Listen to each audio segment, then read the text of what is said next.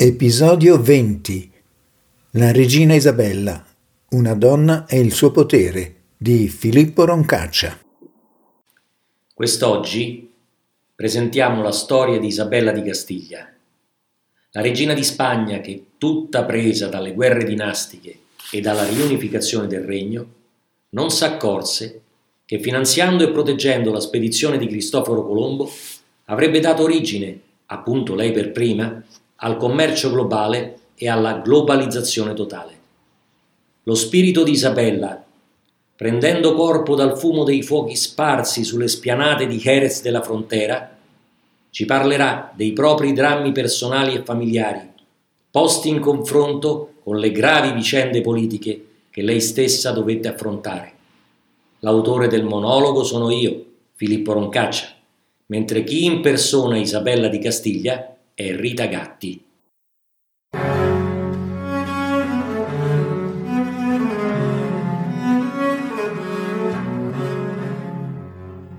Questo piccolo filo di fumo, a volte grigiastro e poi più chiaro, se incontra qualche lampo di sole, non è soltanto quello che sembra.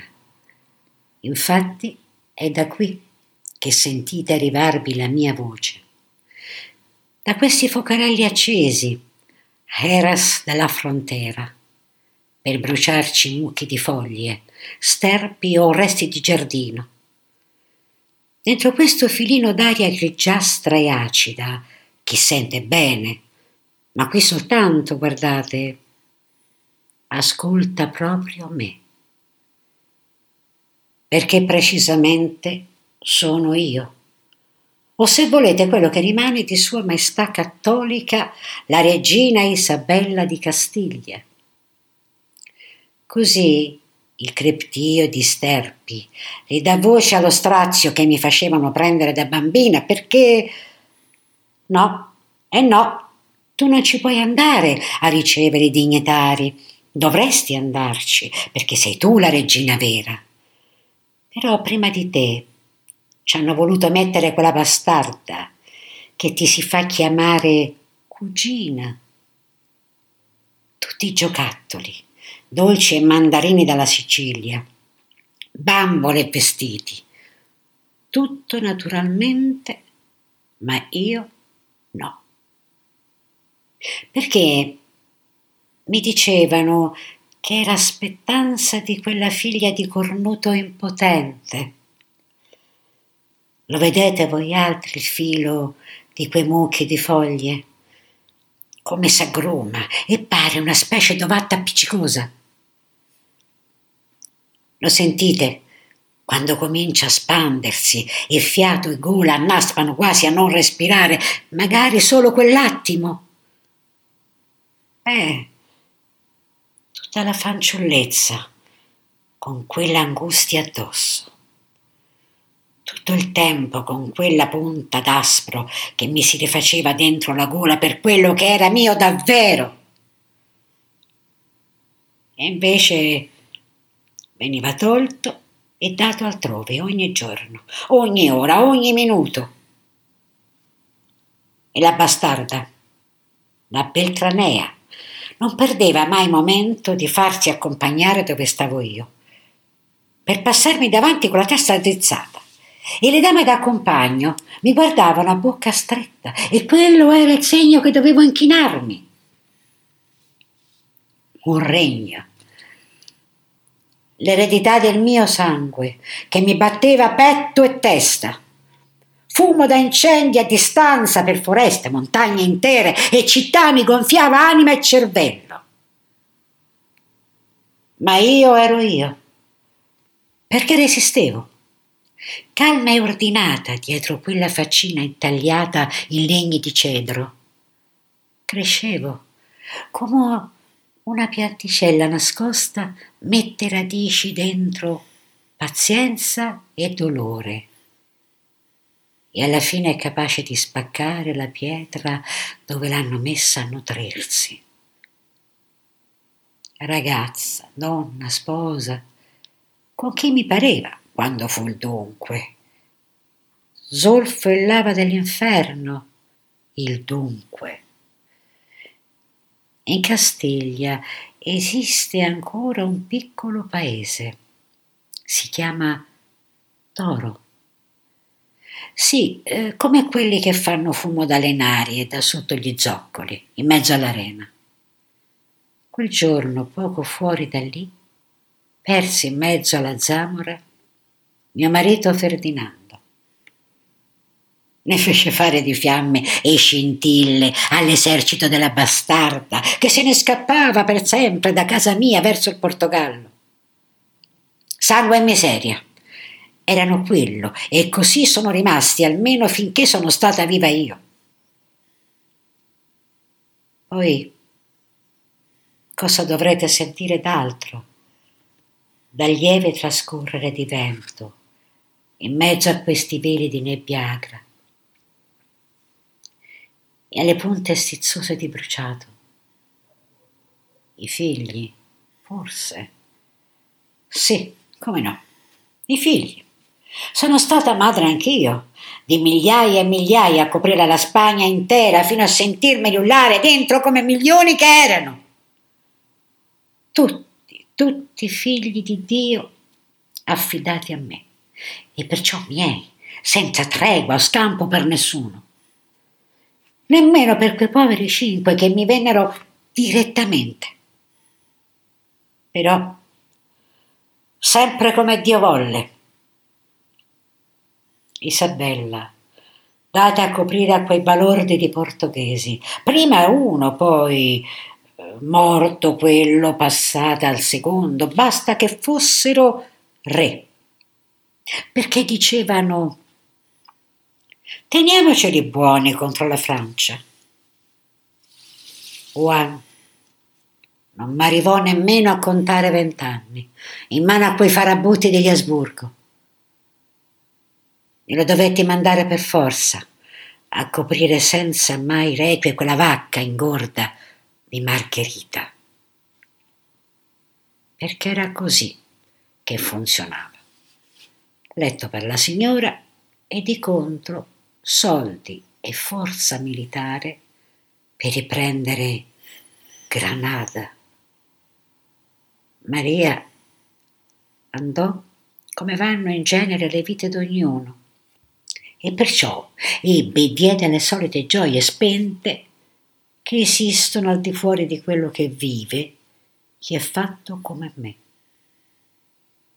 Però è stata vera madre di figli, che ha partorito, cresciuto buoni re, come alla fine fu suo dovere. Poi tu, nuvola putrida, dal crepitare, da dove vieni fuori, mi lascerai da sola a parlare degli altri scempi che ho fatto. Sempre alla mia famiglia, è naturale. Da questo muovere d'aria intristita, vi dovrò dire allora che cos'era il portamento di Caterina. Le maestre la facevano andare scalza qua e là dentro la sala. Avesse avuto calcagnette di sandalo e raso fine, non le avrebbe portato niente di meglio di quello che le davano quei piedini d'angelo. Al momento che non ne potevo più, davo cenno che andassero via tutti, compresi i musicanti e le stesse maestre. Così potevo abbracciarla, baciarla in fronte, sentirmela ridacchiare contenta vicino al petto. Dove li ho fatti finire quei passi? Dove li ho fatti andare a finire? In Inghilterra vedova, senza neanche il primo letto. Poi presa da quell'altro ippopotamo assassino, ingordo, che ne volle altre cinque, dopo averla buttata via, messa in prigione per sempre. Adesso per carità, spegnete quei focarelli domestici, troncatemi via la voce per l'amore che avete quale destino può aver voluto che il dolore dei re dovesse venire fuori da fuocarelli dei contadini? per quello che devo dire oltre alle cose che avete già sentito. Dovrebbe rivoltarsi la terra sana, zolla a zolla, per quanto è larga e lunga, e far venire fuori l'inferno al posto di ogni casa, piazza, via, per contrade e contrade. Giovanna, pianticella allegra e gentile. Mi parlavi di Dio come una gioia leggera che ti vagava dentro l'anima e mi rimproveravi le solennità che dovevamo dare noi altri re ai fatti della Chiesa per dare ragione a quello che tramite lei ci veniva concesso di poter fare. Ed era necessario. Dio non vuole, dicevi così, bella figlioletta mia. Tutti questi tribunali di inquisizione, il ferro, il fuoco che fate mettere alle messi alle case. E Cristo vi perdoni per le oltre duemila morti che avete fatto dare in nome di una fede che invece è buona e innocente. Figlia buona e innocente del paradiso.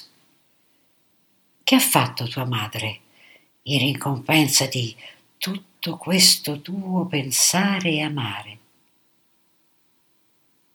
Ha fatto credere che eri pazza, fin da allora, per togliere di mezzo i dubbi che facevi venire a chi invece doveva obbedire e basta. I tribunali ecclesiastici insediati direttamente da me per privilegio dato alla mia maestà cattolica. Thomas de Torquemada mi serviva per far fuori ebrei e musulmani, perché quello che avevano era tanto e il regno ne aveva bisogno. Pazza Oramai era un dire solo per tutta l'Europa. Così bastò un errore che però chi ha potere non deve commettere mai. Rimase innamorata d'un marito perduto troppo presto e per le malinconie che le vennero la lasciarono rinchiusa finché non morì pure lei. Vorrei solo quel poco di respiro che avevo allora, proprio qui, al tempo dell'attesa. Invece di dovermi far gonfiare i polmoni con questi fiati di zolfo, aspettavo proprio in questo stesso punto, ve lo dicevo, precisamente a Eraz della frontiera.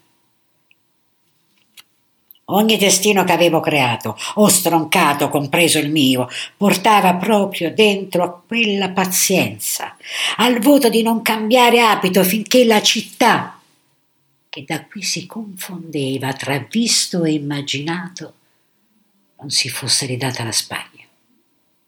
Quella vera, quella mia. Oggi ridono quella camicia bianca, candida, che aspetta, aspetta, si era fatta color nocciola pallido. Manto Isabella, appunto. E d'altro non si colorì, perché man mano quello che avevo compreso anni ed anni prima veniva a compimento, preciso, in modi e tempi. E Granada fu mia.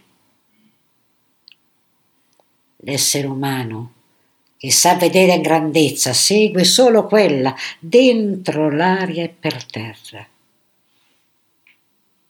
Come avessimo ancora l'olfatto dei primordi più antichi, per tenere la scia di sangue e succhi d'ogni preda.